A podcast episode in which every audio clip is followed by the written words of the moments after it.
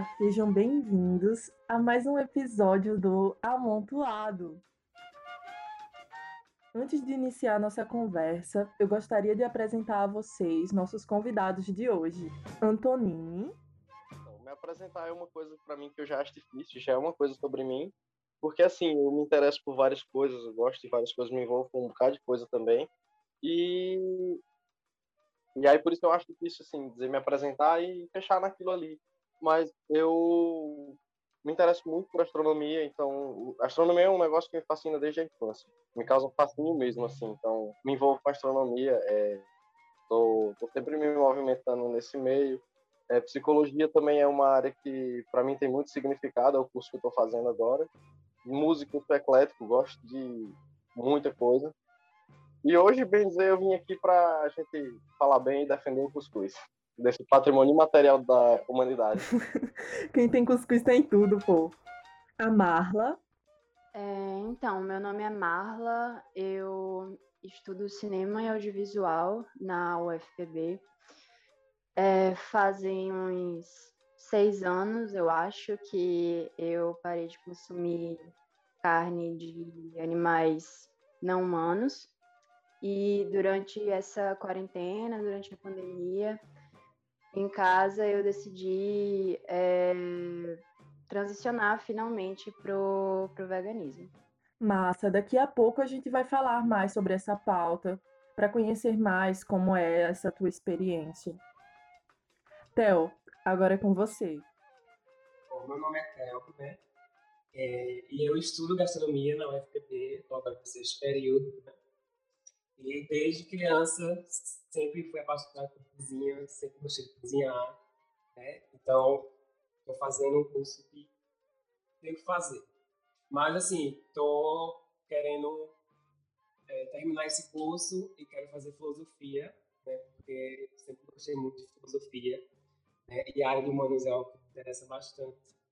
Mas sempre vou ser apaixonada por gastronomia. Eu também utilizar a gastronomia profissionalmente, futuramente.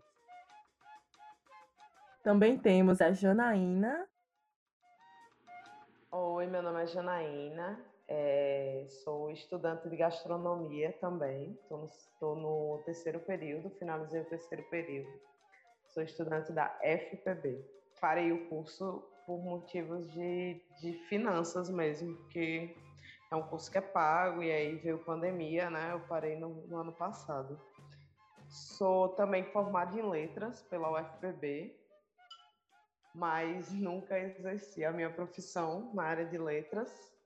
A gastronomia é, para mim, hoje, fonte de renda e onde eu me liberto, assim, e libero mesmo os pensamentos, onde eu me encontro na cozinha. E estou empreendendo, né, na área, tenho uma microempresa, posso chamar assim, desde setembro do ano passado, setembro de 2020, então é uma coisa bem nova, mas tá rolando. E a alimentação, assim, para mim, ela vai além somente do que a gente consome enquanto nutrição, né? Tem um viés político, um viés ideológico por trás.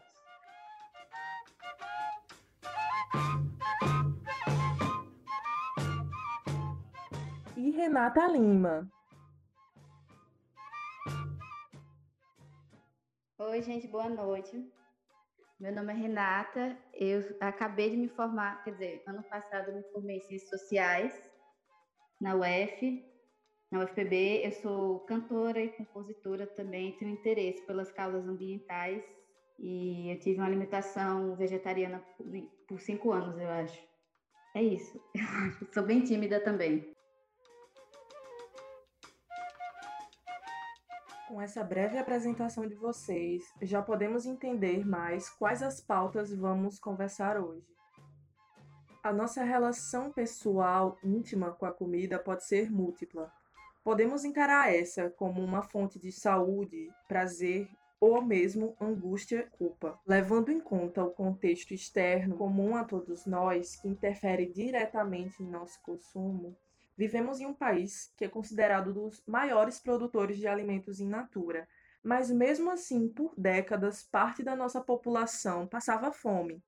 Hoje, esse cenário pode ter mudado, mas ao invés da gente ver essa escassez de alimentos, a gente vê outros déficits, que no caso seria a desnutrição, em paralelo à obesidade, que é a principal responsável por doenças crônicas, como diabetes e hipertensão.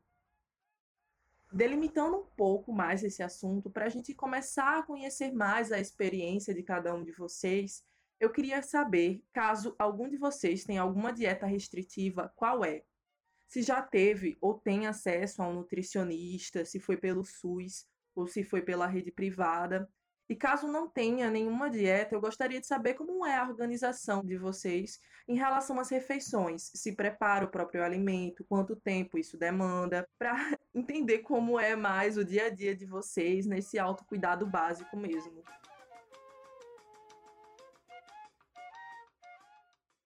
Eu não tenho nenhuma restrição na minha alimentação. Eu como de tudo, sempre gostei de comer de tudo.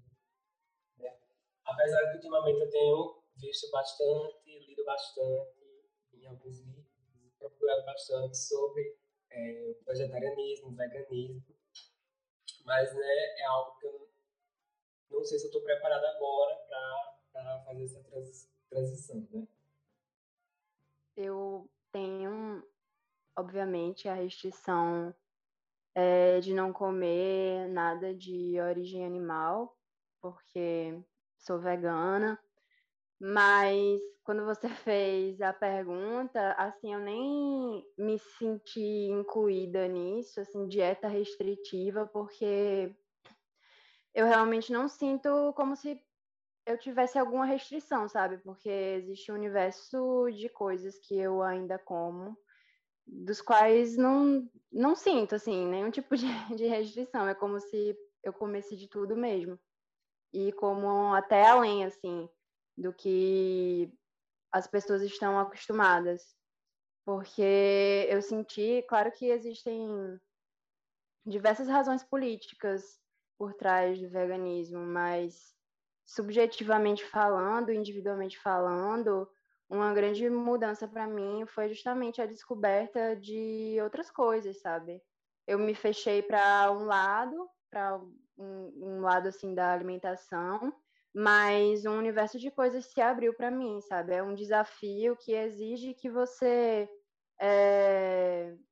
seja criativa mesmo, que você ouse, que você invente na cozinha.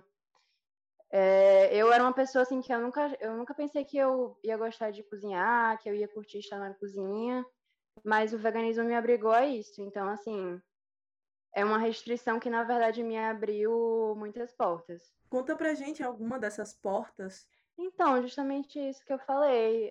Eu era uma pessoa que eu não pisava, assim, na cozinha. Eu só fazia, tipo, coisinhas rápidas, botava um ovo, botava um queijo, assim, coisas que eram fáceis, assim, pra mim. E a partir do momento que eu me coloquei nesse desafio de não comer mais nada de origem animal, é uma mudança de hábito muito grande para quem cresceu na sociedade em que a gente vive, né? Que é tudo... É uma grande dependência... Eu vejo e eu sinto que a nossa sociedade tem uma grande dependência com produtos de origem animal. E eu percebi essa dependência em mim. Eu era muito dependente. Mesmo depois que eu parei de comer carne, eu fiquei me apoiando nos laticínios, nos ovos, entendeu? Então, eu tirei essa bengala da minha alimentação e tive que meter a cara na cozinha mesmo, tentar fazer, descobrir o que é que o meu paladar ia gostar mais, sabe? Descobrir novos sabores. E eu usando na cozinha mesmo, acho que quem gosta de cozinhar já, quem já curte isso, deve saber do que eu tô falando, mas para mim, o universo da cozinha foi uma nova coisa, assim, que se abriu para mim. Essa consciência, tornar esse prazer de comer algo mais consciente, sabe? Tu teve acesso a algum nutricionista? Se sim, como foi? Então, eu fui na nutricionista há muito tempo atrás, quando eu ainda era ovo-lacto-vegetariana, mas já fiquei muito tempo na nutricionista porque eu não sentia que a minha dieta era vista com bons olhos, sabe? Eu sentia que a nutricionista, essa nutricionista específica, ela não aceitava tanto, sabe? Ela me olhava com um olhar meio crítico, assim, de que não concordava com aquilo. Então, eu não me senti acolhida nisso. E depois, eu não quis mais ir para nutricionista nem nada. Fiquei autônoma, assim, só pesquisando mesmo. Ainda bem que existem vários produtores de conteúdo que têm uma formação, assim, e que compartilham coisas muito importantes para quem é vegano. E, atualmente, infelizmente, eu não estou com alguém para me ajudar nesse quesito. Por falta de vergonha na minha cara mesmo, devo admitir, sabe? Porque é uma das metas desse ano, encontrar uma nutricionista que acolha a minha dieta mesmo, que me ajude nisso, sabe? São raros os profissionais, pelo menos pelo que eu percebi, assim. Isso que Maura falou é real, porque eu tenho muitas professoras que, no meu curso, né, na UFPB, que são nutricionistas, né, que sempre tocam muito nesse assunto, né, porque o lado do nutricionista, né, você retirar muito da alimentação, principalmente da origem animal, você acaba perdendo muito dos nutrientes que aqueles alimentos vão te dar. Mas o que, na verdade, é uma grande besteira, né? Porque eles podem muito bem repor esses nutrientes com alimentos de origem vegetal mesmo. Mas, realmente, é visto com maus olhos. Muitos nutricionistas. É difícil encontrar um que vá concordar com essa visão. E ela também falou sobre a questão de, né, de descobrir na cozinha novas coisas, né, e ter que, né, meter a cara e fazer a comida para adquirir mais gosto. E realmente, porque hoje a gente usa muito produto de origem animal para dar gosto. Queijo, creme de leite, né, é o que mais é usado para dar gosto da comida. Então, comer uma comida de origem somente vegetal, você tem que se reinventar, tem que ir para a cozinha para temperar, para dar gosto, né? Até para ficar gostoso para o paladar mesmo e acabar se acostumando. Realmente, é todo um processo de adaptação do paladar mesmo. Pois é. Antonini, tu quer dividir com a gente a receita dos teus cuscuz? Então, o pessoal tava falando, né, suas alimentações, receitas e tal, e aí eu tava aqui lembrando, né, puxando essa temática do sagrado do episódio, que é uma temática também que muito me interessa. Eu compactuo com uma tradição ancestral que cozinhar é um ato de magia, é um ato mágico. Cozinhar é fazer magia, sabe? E isso é uma coisa que eu levo muito a sério e aprendi, na verdade, esse gosto através de programas de culinária, tipo Masterchef, tipo Pesadelo na Cozinha e por aí vai. E assim, né, depois de aprender esse gosto em programas de entretenimento, assim, é que eu vim conectar isso a crenças espirituais que eu já compactuava sobre essa questão do sagrado no alimento, né? E aí eu estava pensando agora, fazendo essas conexões, né, lembrando, e eu achei bastante interessante para compartilhar. Sobre a questão do acompanhamento nutricional, no ano passado eu vinha me sentindo insatisfeito com alguns aspectos meus, né? Questão de peso e coisa e tal. E aí procurei acompanhamento nutricional, consegui pela rede pública, vivo o SUS, sempre é importante dizer. E desde então comecei a entrar num processo de educação alimentar que me tem sido muito proveitoso, sabe? Eu não tenho muitas restrições. Uma coisa que eu procuro evitar no meu consumo cotidiano é refrigerante. Porque, assim, se a gente for adentrar um pouco nessa questão, eu vejo o refrigerante tal como uma droga, assim, só que altamente ofensiva, sabe? Aquela, né? Eu faço refrigerante natural. Eita, que massa! Kombucha! Enquanto o Miguel falou sobre a questão do sagrado, ele citou uma coisa que eu achei massa, que ele falou que cozinhar é magia. E ele está completamente certo. Né? Cozinhar é uma grande alquimia. Né? E realmente, produzir aquilo ali é algo mágico. E essa coisa também do sagrado, acho que hoje a gente... hoje em dia a comida é muito desvalorizada. Né? Tanto essa questão do fast food, né? E é toda uma pressa. É toda uma ansiedade, né, o dia a dia, que a gente não tem paciência para sentar e comer uma comida devagar, de mastigar, né, de saborear a comida, né, que está comendo. Não, a gente passa no fast food e compra um hambúrguer que não tem nenhum valor nutricional, come e pronto. Só para dizer que, né, enganar o cérebro e dizer que comeu. Falando sobre essa despersonalização que o fast food faz com a refeição, como o Theo disse, existe um movimento que se chama Slow Food. Ele tem a proposta de valorizar a comida caseira, que em alguns lugares é algo nem um pouco acessível. A Jana pode falar melhor sobre isso, aproveitando e já nos conta um pouco sobre a tua rotina e perspectivas sobre a nossa temática. Já fiz dieta de restrição de carboidrato uma época, porque eu já fui atleta, fui competidora de jiu-jitsu durante uma época, então eu tinha que bater peso, tinha todo aquele rolê do cuidado com peso, e eu também era bem noiada, assim, com essas coisas. E aí eu fiz dieta de baixo carboidrato, tinha acompanhamento com a nutricionista, passei muito tempo fazendo.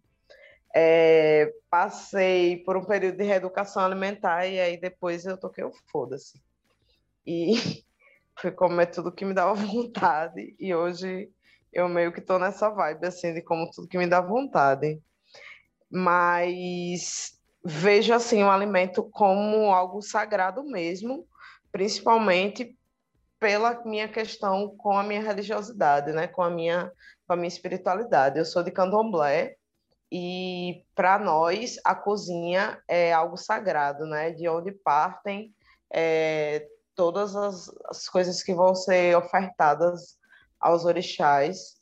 Então, a minha relação com a cozinha, principalmente dentro daquele espaço, ela também ressignificou muito a forma como eu cozinho e a forma como eu quero levar a comida para as pessoas. E o Slow Food, né? Falando um pouquinho do Slow Food, é um movimento que tem justamente a bandeira de uma comida justa, de uma comida acessível. A proposta do Slow Food, uma das propostas do Slow Food é construir uma arca do gosto, que é um lugar onde são guardadas sementes, né? A gente tinha uma variedade muito grande de sementes que foi se perdendo por causa da produção em larga escala, da monocultura. Então, a gente foi deixando para trás muito tipo de feijão, muito tipo de milho, muito tipo de cenoura, de tudo. A gente foi perdendo variedade com o passar do tempo por causa do capital mesmo, né? Por causa do capitalismo, que vem colocar a comida como um produto também. E aí a gente vai perdendo, porque é muito mais fácil você ter uma coisa só, plantar uma coisa só, e cultivar uma coisa só em larga escala do que você fazer um pouquinho, né? Como é a proposta da agricultura familiar. Eu hoje procuro aplicar, assim, nas minhas produções e na forma como eu cozinho, princípios do Slow Food. Passei a diminuir o meu consumo em grandes supermercados, em grandes redes, e consumir mais do pequeno produtor e consumir direto da agricultura familiar. Consumir orgânico, sabe? Então, essas coisas, assim, foram sendo muito ressignificadas para mim com o passar do tempo. Como pessoa já entrando, assim, na meia-idade. Então, eu fui começando a mudar muito a minha visão, né? Sobre comida e tal. eu fico muito feliz de hoje, né, as pessoas estarem discutindo mais sobre comida, estarem pensando mais a comida como uma forma de fazer política também, e uma política limpa, né? Concordo. Temos que ser críticos em relação ao que a gente consome, até porque geram impactos que vão voltar para a gente. Exatamente. A Renata, a musa das ciências sociais, tem falas importantíssimas sobre isso. Divide aí com a gente um pouco, Renata. Mulher que musa das ciências sociais.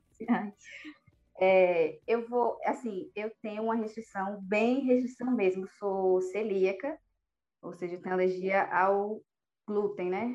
Geralmente trigo, aveia, essas coisas. E eu achei que eu era celíaca por muitos anos. Tipo, eu tive esse diagnóstico quando eu tinha 12 anos. Era bem novinha ainda. E aí não existia essas coisas de comida sem glúten, né? Na época.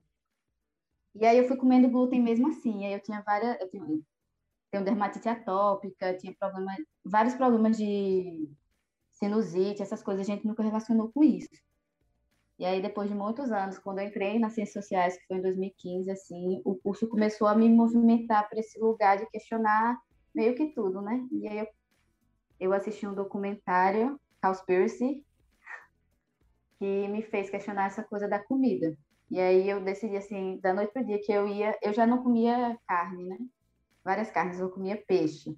E aí, quando assisti esse documentário, eu vi que, enfim, eu não estava fazendo o suficiente. E na minha concepção, né? Eu quero dizer que eu também não julgo ninguém, essas coisas todas. Mas aí eu senti que, para mim, eu tinha que... Enfim, para criar esse mundo que eu achava justo, eu teria que parar de comer carne, né? E aí eu me tornei vegetariana e fiquei vegetariana por muitos e muitos anos. Assim, muitos e muitos anos. 4 anos.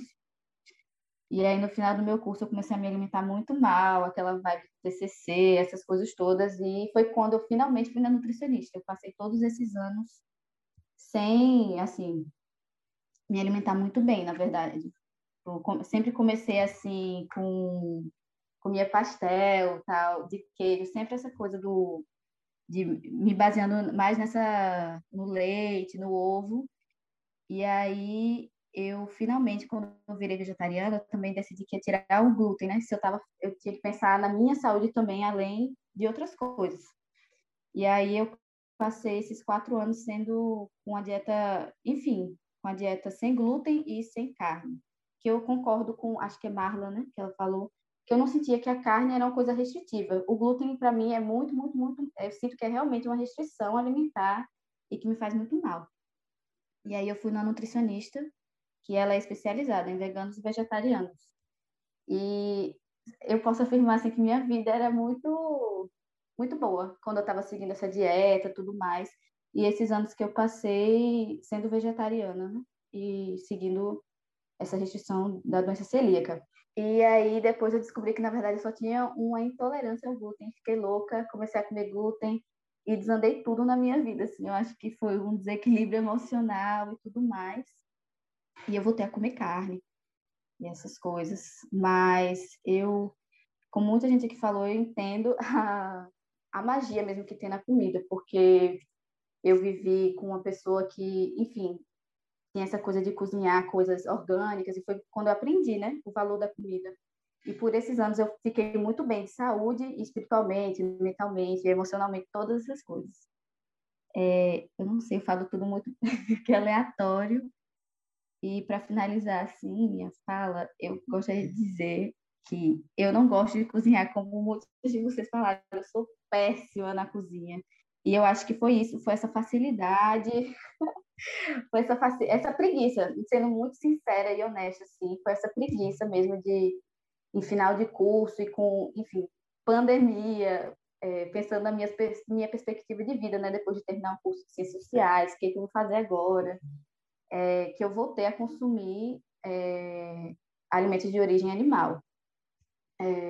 Apesar de entender que não comer é também um movimento político, e também a minha volta a comer carne envolve questões culturais também, de uma volta minha ao sertão, e aí a gente pode falar disso, sei lá, mais tarde,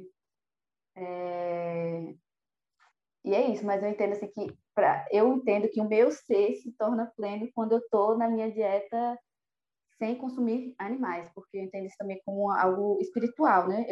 Eu passei muito tempo envolvida no budismo, eu fiz vipassana também, e aí eu entendo essa coisa de não consumir animais como algo de energia também.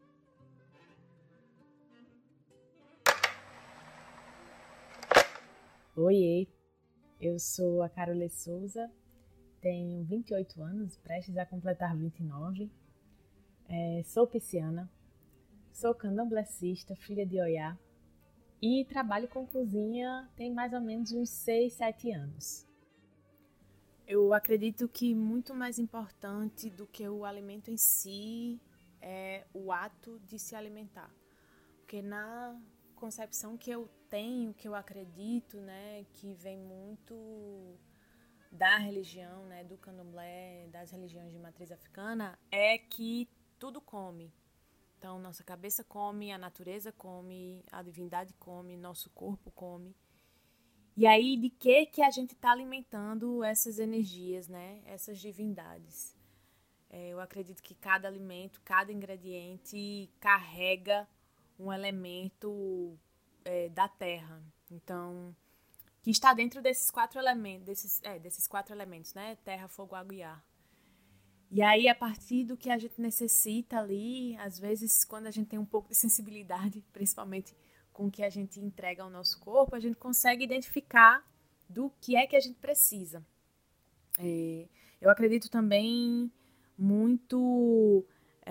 que as sociedades, né, a gente se organiza, nós seres humanos, né, não só os seres humanos, mas a natureza em si se organiza toda pelo ato de se alimentar. Então, veja, existe uma cadeia alimentar, né, que um animal vai se alimentar do outro, e aí dependendo do que cada animal se alimenta, ele vai habitar um certo tipo de lugar específico, e assim é também com a humanidade, né? A gente observa que os primeiros povos eram nômades porque precisavam caçar, e aí a partir do momento que eles conseguem desenvolver a agricultura, conseguem conservar os alimentos que foram caçados, né? A caça, aí eles se tornam sedentários e começam a construir a partir dali umas famílias, né? Dividem-se em grupos, e aí a partir desse fato, da necessidade de se alimentar, a gente vai vendo outros aspectos culturais se desenvolvendo, né? Na minha concepção, eu vejo muito o alimento como sagrado, e não acredito que isso seja somente dentro do candomblé, mas dentro de todas as religiões existe uma relação direta com a alimentação. Veja, né? Por exemplo... No judaísmo existe uma série de alimentos que eles podem ou não comer, existe uma dieta ali pré-determinada, né?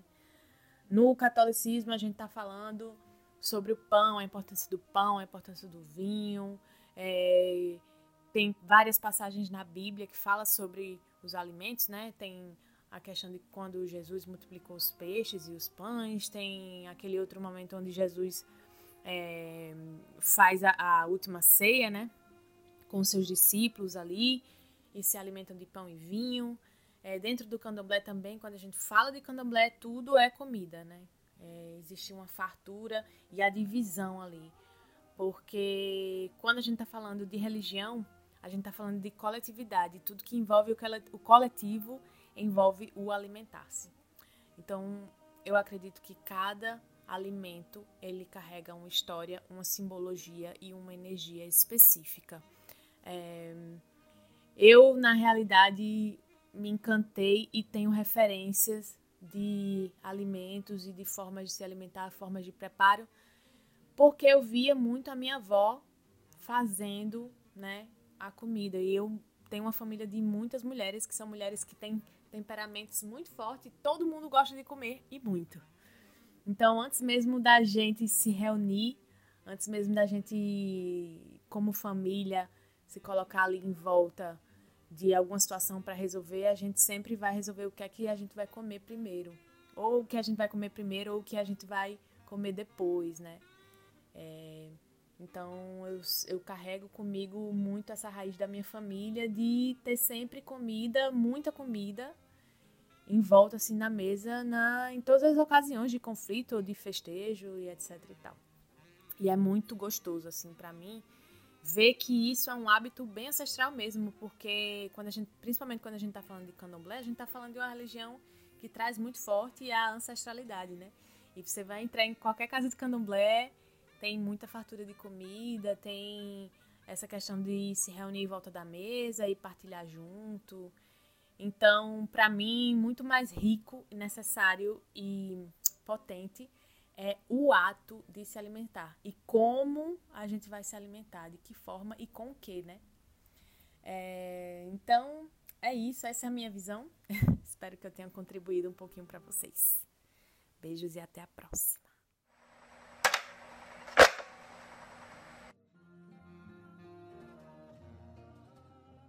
Eu já passei algumas semanas numa dieta vegana, mas acredito que eu não fui levada pelos motivos mais corretos, digamos assim. Claro que eu reconheço os impactos sociais e ambientais, eu nunca olhei ao mundo, né? Mas o que mais pesava, assim, era a questão estética, o lifestyle do Instagram. E quando eu tive acesso a uma situação com muita carne, que nesse caso foi uma feijoada, foi quando eu percebi como a carne está ligada a memórias afetivas. A mistura da comida, que ainda é algo que é caro. Então, me veio aquela culpa de, meu Deus, eu vou desperdiçar, eu não sei quando eu vou ter de novo, sabe? Vocês sentem algo assim, ou já teve uma situação assim? Total. Tem uma coisa que você falou que eu acho que também foi isso, sabe? Eu, na minha, enfim, fim de curso, com todas essas questões, eu comecei a me questionar, porque uma vez eu estava num restaurante e eu senti vontade de comer carne. E eu já estava vegetariana há quase 5 anos, né? E aí eu fiquei com medo que outros vegetarianos me vissem comendo a carne, e o que que eles iam pensar de mim. E aí eu comecei a ver que o motivo pelo qual eu comecei a ser vegetariana não era o motivo pelo qual eu continuei, sabe? Nesse momento eu percebi que, tipo, também tem essa parada estética e esse peso de, tipo, caraca, imagina se as outras pessoas que acham que eu sou vegetariana me vissem comendo isso, o que que elas vão pensar de mim, sabe? E aí eu pensei também nesse peso estético, porque, enfim, tudo hoje em dia é hypado e capitalizado, e o movimento vegano não ia ser diferente, né, vegano, vegetariano. Tem até uma parada assim que foi falado, né, que acho que a Renata falou, e é muito engraçado, e a questão da carne é uma parada tão cultural que existe a relação da pobreza, né, a pessoa que não tem carne, ela é uma pessoa pobre, porque ela não tem a mistura, né, então para as camadas sociais mais baixas é uma parada que é muito importante, né, e também existe uma questão religiosa que é muito forte, porque ao passo que para o budismo, né, o consumo de carne, ele vai te deixar mais pesado, ele vai te deixar, né, você se sente mais, enfim, tem questões mais ligadas a esse não consumo de carne. Para outras religiões, né, o consumo da carne ele tá é completamente presente e faz parte da ritualística. Então, assim, tanto que às vezes existem algumas pessoas, né, que são veganas, que também são de candomblé, são de religiões de matriz afro-ameríndia, e que dentro do terreiro, né, dentro do espaço, elas consomem carne, porque faz parte da ritualística. E aí era só uma observação mesmo, assim, que eu fiquei reflexiva, né, sobre o que a Renata falou e sobre como é diferente dentro das diferentes culturas também. Total, Janaína. E eu pensei que isso que você falou agora também tem a ver com o que Maria falou, aquela coisa da memória afetiva, né? Sim, muito. Porque é muito real isso. A gente tem, tipo, eu, enquanto pessoa que não pode consumir também o trigo, cara, eu fico pensando, aquela sopa com um pedacinho de pão, que me lembra da minha infância, essas coisas. Um pedacinho de pão. Sabe? Um pedacinho de pão, para mim, é muito mais afetuoso do que, enfim, um pedaço de carne, mas Eu tinha um hábito, tipo, molho de galinha. Quando minha mãe fazia galinha no molho, às vezes eu não comia, eu não tenho assim. E é uma coisa minha mesmo. Eu sou muito apegada aos molhos das carnes, que ficam com sabor mais do que comer a carne mesmo. Total, total. E aí, quando minha mãe fazia galinha assim no molho, eu ficava louca para terminar o almoço e comer um pão com molho. Nascido e criado no lixo.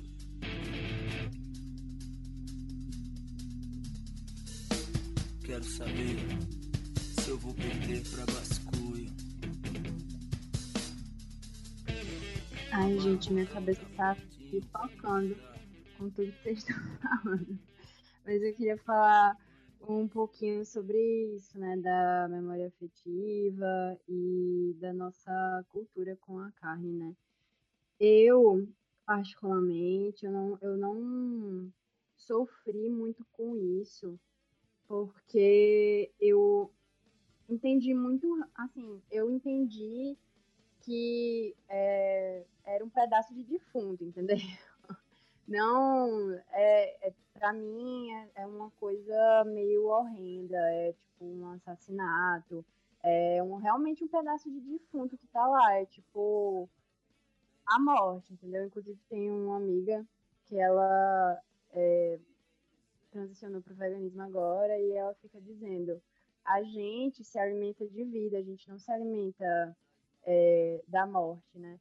Mas isso não é só porque é um animal, isso é porque esse animal é fruto de todo esse sistema que, como Jana já falou, né? Todo esse sistema capital que tirou a diversidade assim, da nossa alimentação, que padronizou, que entupiu a gente de coisas que a gente nem sabe, hormônios e agrotóxicos e etc. Então, para mim, isso abala, claro, toda a nossa alimentação, né? Tudo que a gente consome. Mas, para mim, o ápice é justamente a carne, sabe? Esse assassinato, esse sofrimento, essa exploração, sabe? Então, de maneira nenhuma, voltando a falar sobre o sagrado, né? Antes de eu começar a considerar a comida algo sagrado, e isso veio depois, assim, que eu parei de comer carne, eu comecei a olhar para o meu corpo como algo sagrado, entendeu? Como um templo. E isso, para mim, vai muito além da alimentação, sabe? Isso, para mim, está, tipo, com as pessoas que eu me relaciono, com as coisas que eu visto, com o que é que eu compro, o que é que eu consumo com relação a tudo, sabe? Não só sobre alimentação. Tudo que eu trago para mim, para minha vida, para o meu corpo, ele tem que ser apto, assim, ele tem que estar, tipo... Ele tem que ser algo muito bom, porque o meu corpo é um templo, entendeu? Então, eu não sofri tanto, assim, com essa coisa do afeto e da nossa cultura, assim. Eu, nos churrascos, eu só ficava olhando e, tipo, achando um absurdo, entendeu? Na minha época de vegana chata, porque já fui uma vegana bem chata, mas hoje eu tenho um outro olhar para as coisas, mas, assim, eu achava mais um absurdo do que sentia saudade, eu sentia essa coisa do afeto, porque eu sempre olhava de uma forma mais ampla, de uma forma mais social, política e econômica.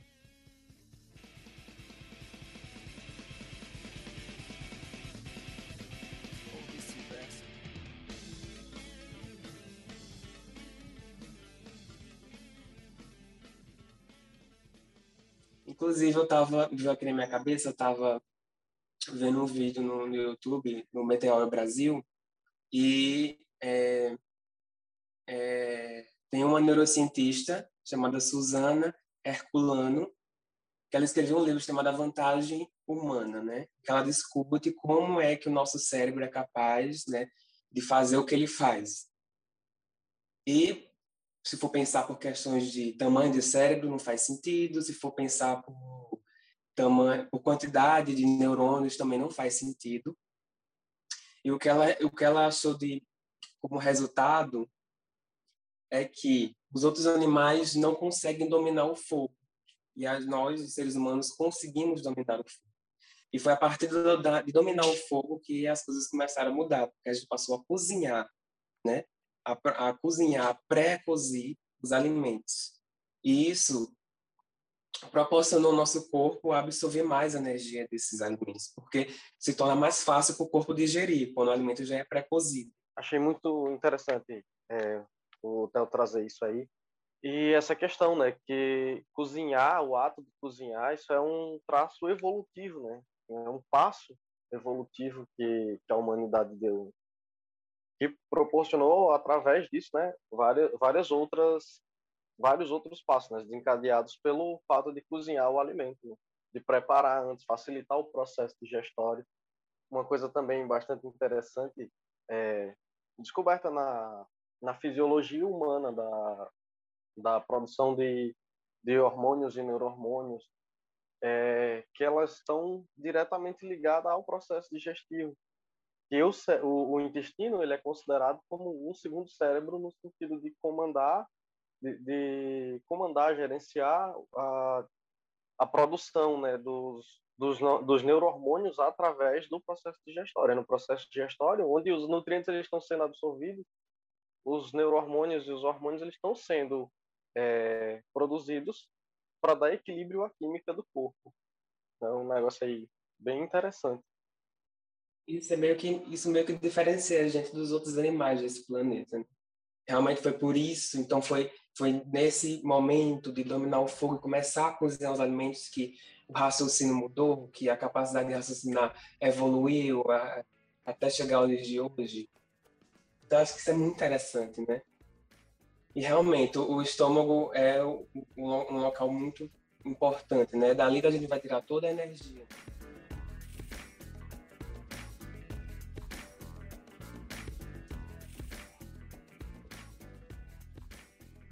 Quero saber a opinião de vocês sobre o preço das comidas, mas com um comentário bem pessoal de socorro, tá tudo muito caro, gente.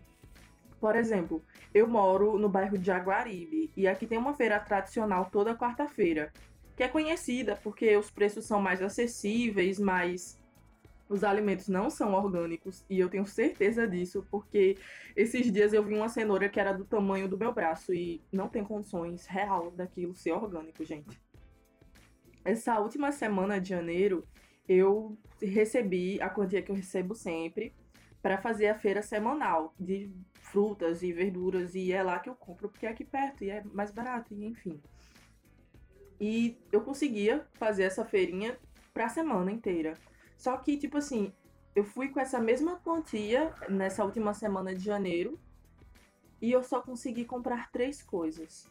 Então eu queria saber de vocês se vocês estão sentindo essas diferenças. Eu acredito que a Jana deve estar sentindo bem mais, porque, né, ela produz alimento para vender. Então isso deve estar passando para as outras pessoas. Mas eu queria saber de vocês, se vocês têm perspectiva de que isso possa melhorar, e se é um momento só de pandemia, e como vocês estão lidando com esse aumento de preços.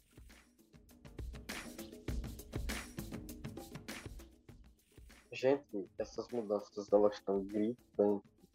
E assim, eu particularmente enxergo com muita dúvida como é que a nossa sociedade vai passar pelos próximos anos. Porque assim, eu tento fazer uma análise minha, assim, da situação como um todo e os fatores que colaboram para os preços dos alimentos eles estarem tão altos, que no que eu consigo analisar, eu não consigo imaginar uma melhora nesse quadro pelos próximos, pelo menos, 4 ou 6 anos, sabe? Mas que essa mudança tá aí, tá gritante. Cada vez você compra menos com mais dinheiro, você precisa de mais dinheiro para comprar menos coisas, e questão de acesso mesmo, como a Helena estava reclamando, gente, questão de acesso à saúde, à informação sobre a informação nutricional, é um negócio que eu fico pensando que seria muito bacana se pudesse ser ensinado nas escolas, mas não, eu pelo menos nunca ouvi alguém dizer que teve esse tipo de informação na escola, né, na educação básica. E aí, cada vez mais com essa questão da inflação, que leva os preços das comidas a subirem muito, muita indústria que vê uma vantagem nisso oferece produtos de baixo valor nutricional a um preço mais acessível, e às vezes as pessoas são obrigadas a consumirem esses alimentos por falta, por não conseguirem ter acesso a alimentos mais saudáveis. Né? Tipo essa cenoura que a Helena falou, que é do tamanho de um braço, que jamais tem condições de ser orgânica, ela acaba sendo, às vezes, mais barata do que um orgânico, embora ainda não dizendo que é um preço justo a ser pago, né? Que tá subindo muito o preço das comidas. Nossa, demais, assim, eu tô tendo que repassar, né? Eu não tinha tido aumento ainda, desde que eu tinha começado, e, tipo, em 6 meses, eu tive que fazer aumento praticamente em tudo, porque, enfim... Não deu para segurar o mesmo preço que era. Preço do gás também, muito absurdo. E aí sobe tudo, né? Combustível. Eu não tenho carro, mas eu acabo pegando Uber para poder fazer as compras, que é uma mola gigantesca, né? Mas com isso, sim, muito absurdo os preços. Vocês estavam falando com relação à questão da feira, né? Eu consigo ainda manter um padrão de comprar orgânico para as produções. E aí eu frequento uma feira específica que eu sei que me atende. Praticamente hoje, em 80% da minha produção, eu consigo comprar de orgânico, inclusive as proteínas, né, dos alimentos que são não veganos. E o que eu acho massa dessa relação é justamente poder me aproximar mais do pequeno, né? De quem está produzindo ali, do pequeno produtor, do agricultor.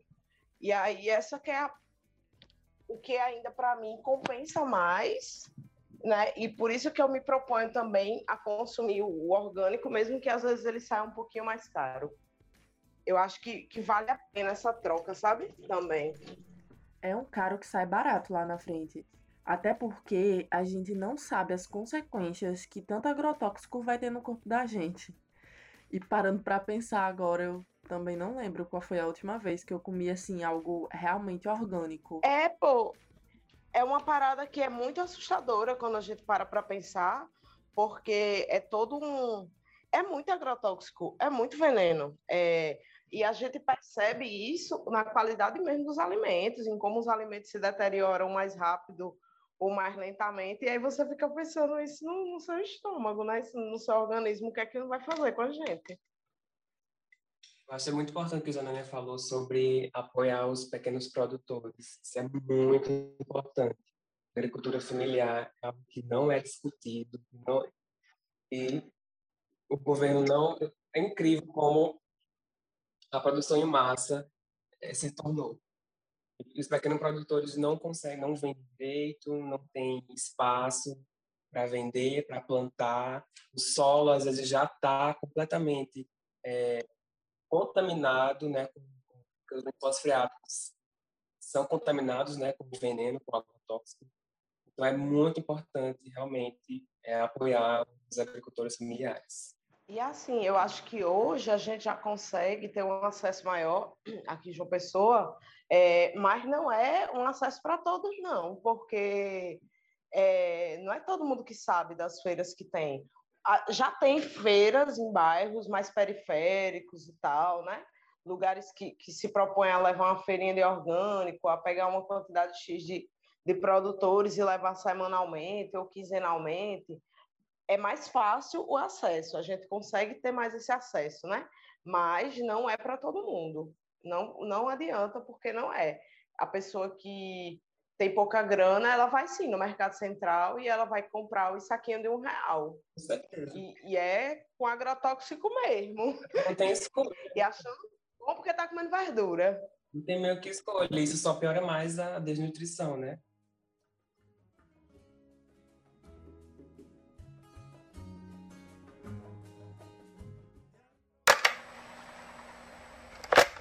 Eu sou Luana, faço parte do Movimento dos Trabalhadores e Trabalhadoras por Direitos, o MTD, aqui na Paraíba, e sou estudante de Geografia na UFPB.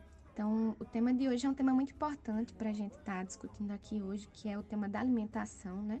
Então, a população brasileira, cada dia que se passa, ela vem se alimentando cada vez mais de forma inadequada, né? Por um lado, a gente pode observar um alto consumo de alimentos ricos em energia e, por outro lado, há um consumo insuficiente de alimentos protetores, como são o caso das frutas, verduras, legumes e grãos integrais, né?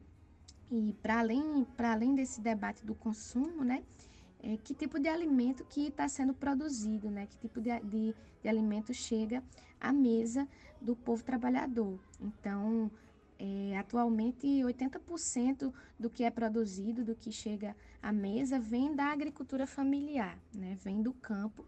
E nos últimos tempos o que a gente está vendo, né, é um processo de destruição das políticas públicas voltadas, né, para o incentivo da agricultura familiar e da produção camponesa, né? É o fim da reforma agrária, né, que é uma medida extremamente necessária para que haja um processo de segurança alimentar no Brasil, né? E de soberania alimentar, além da segurança, que consiste em uma série de políticas públicas, né?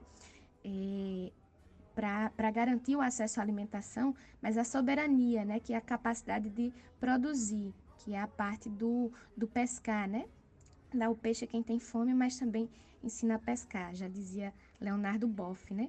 Então, a comida ela é ferramenta de transformação e lutar pela a comida, né, o acesso à alimentação, hoje é uma luta travada pelos movimentos sociais, né? O direito à alimentação, ele está presente na Constituição, mas o que a gente vê hoje no Brasil é um processo de volta à fome, né? Voltamos aos marcadores do mapa da fome e isso é bastante preocupante, sobretudo num cenário de pandemia provocada pelo coronavírus, né? Então, diversas iniciativas estão acontecendo nesse sentido, né? De travar o debate da alimentação saudável, da segurança alimentar, soberania alimentar, da reforma agrária, né, como ferramentas de transformação e como saídas para esse problema, né, que há tanto tempo o Brasil enfrenta e que por um breve espaço de tempo, né, conseguimos sair desse mapa da fome e agora estamos de volta. Então, existem diversas atividades acontecendo, ações, projetos, né, e um deles é as cozinhas comunitárias, né, que são processos de organização comunitária através de grupos, né, para pensar o processo de produzir a comida nas comunidades mais pobres, né? Então, vai desde o debate nutricional, da segurança alimentar, até a produção do alimento saudável, né, das refeições saudáveis nas comunidades, né? Isso em parceria com o Movimento dos Trabalhadores Sem Terra, né, que é quem mais está aí dando essa força, levando a comida saudável, a comida sem agrotóxico para as cidades, né? E fortalecendo esse processo de construção. Tem também os exemplos dos bancos alimentares, né? Que são muito interessantes no sentido de construir a solidariedade, né? Através da comida. Então, uma série de ações estão acontecendo, estão aí nas redes sociais. E isso é um pouco do que a gente tem para falar nesse tempinho aqui sobre o debate da alimentação, né? Então, a comida ela é ferramenta de transformação, né? A alimentação saudável ela tem um potencial de mudar o país. E daí, para vocês poderem estar conhecendo um pouco mais essas iniciativas, basta procurar as páginas, né, dos movimentos sociais, o Movimento Trabalhadores por Direitos, o Movimento Sem Terra, né? Levante Popular da Juventude, Comissão Pastoral da Terra, ou a Rede Periferia Viva, né? Todas essas palavrinhas, essas siglas, né, elas estão no Instagram, no YouTube, no Facebook, né? Basta vocês procurarem que vai ter bastante coisa lá em todos os estados do Brasil. Então é isso, gente. Valeu pelo espaço.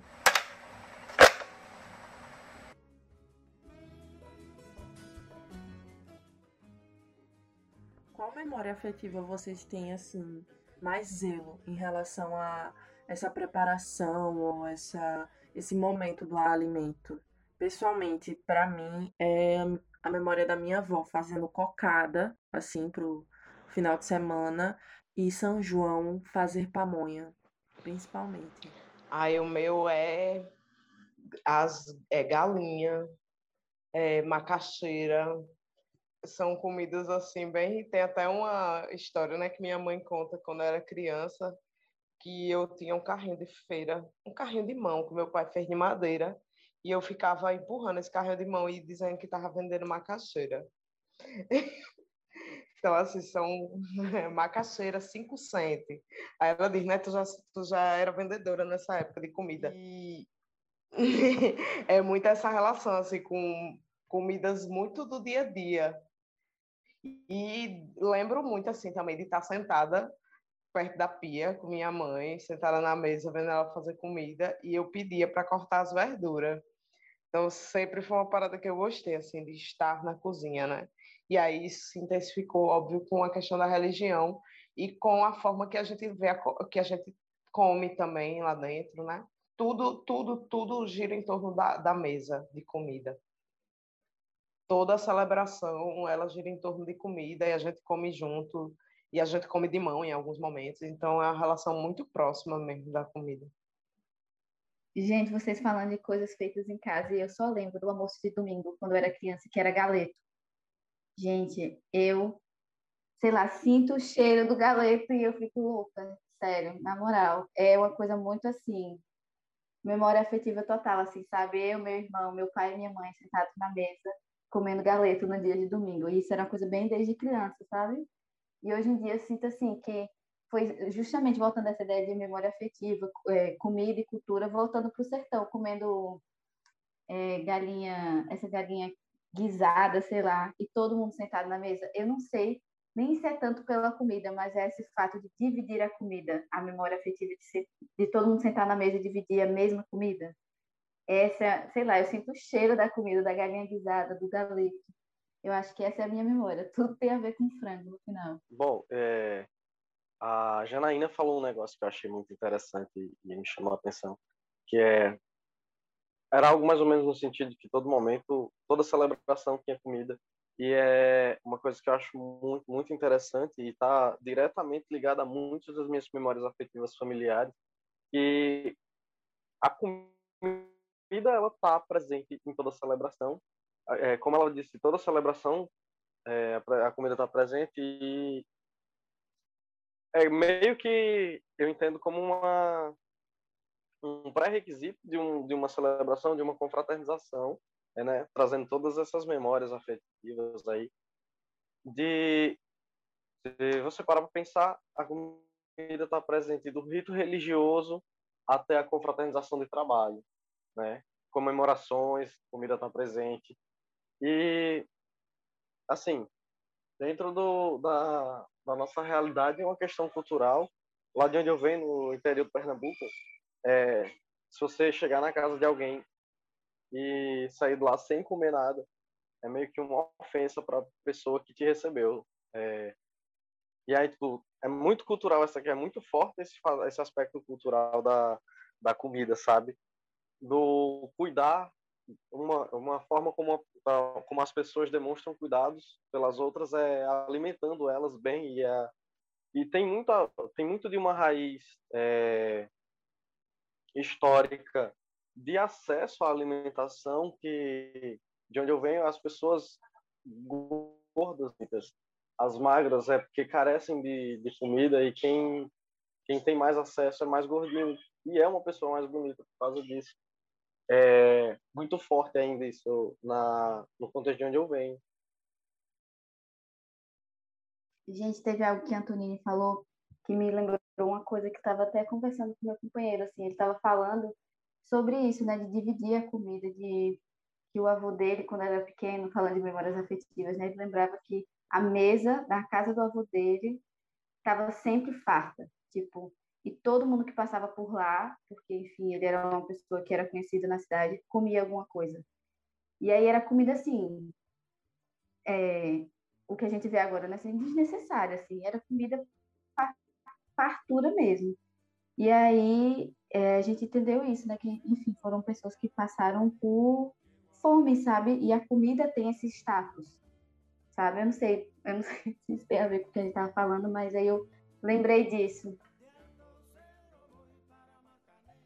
Eu tenho memórias afetivas muito, muito fortes de almoço de Dia das Mães, na casa da minha mãe, de almoço que ela fazia e minha avó estava presente, sabe? Assim, juntava todos os filhos dos meus avós maternos e, assim, Semana Santa era uma celebração muito importante, que todo mundo sentava em volta da mesa, uma mesa grande de madeira que a minha mãe tinha. E são memórias, assim, são bastante marcantes, sabe? Eu fui uma criança com, digamos assim, dificuldade de alimentação, porque, na verdade, eu não gostava da maioria das comidas e dava muito trabalho para minha mãe para eu conseguir me alimentar, sabe? Então, eu cresci sob o estigma eu cresci a infância toda sob o estigma de uma pessoa que não se alimenta direito, que não come bem, que é magra.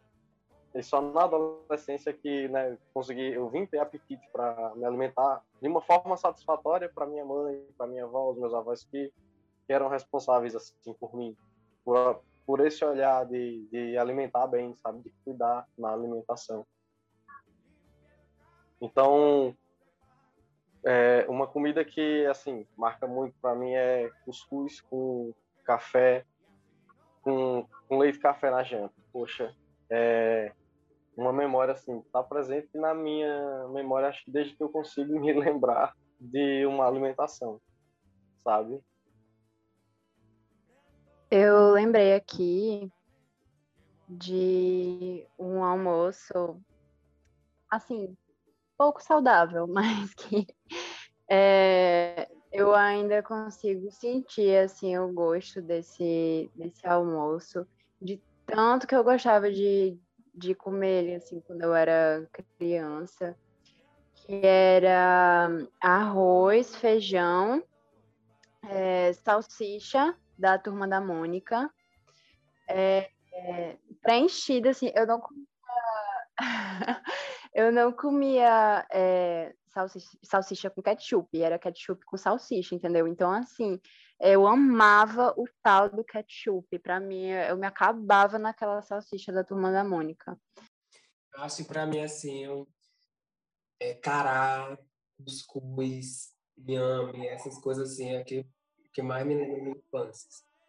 O cará machucado, assim, com manteiga.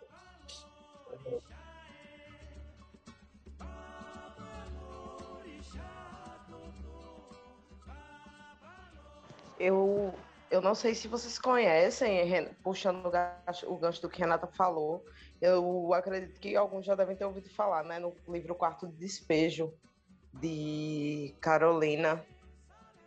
E é um livro muito forte, porque ela fala da comida o tempo inteiro, assim, é uma luta diária para conseguir a comida do dia, né? Diária para conseguir a comida do dia. Mas é uma luta, assim, dela para conseguir a comida para ela e para os filhos. E ela fala uma coisa bem curiosa, né? Que eu depois fiquei encucada durante muito tempo com isso. Que ela cita a gordura como algo que dá sabor à comida. E ela fala, né? A gordura que dá sabor à comida. Porque, às vezes, ela não tem gordura nenhuma para cozinhar. E é sempre um rolê. E, às vezes, eu não sei se vocês já ouviram, se conhecem, mas... E a Carolina Maria de Jesus, né? Ela estava dentro de uma favela do Rio de Janeiro. Nossa, esse livro é foda, assim, eu li ele uma tarde. É um livro muito, muito emocionante, porque mostra, né, como é a relação da comunidade também, e como era naquela época a relação da comunidade com a comida, tipo... Um vizinho criava um porco e aí ele matava o porco e esse porco era dividido. Tudo, integralmente, todas as partes do porco viravam alimento para aquela galera que estava com muita fome e para aquela galera que não tinha nada. Então, assim, é um livro bem forte e bem bonito, assim, sobre a fome. Ela fala também sobre como a fome dói e, para ela... O que ela queria na vida era ter dinheiro para comprar comida. E ela nem fala de outras coisas, ela fala mesmo, tipo, de comida. Ela fala dinheiro para comprar comida.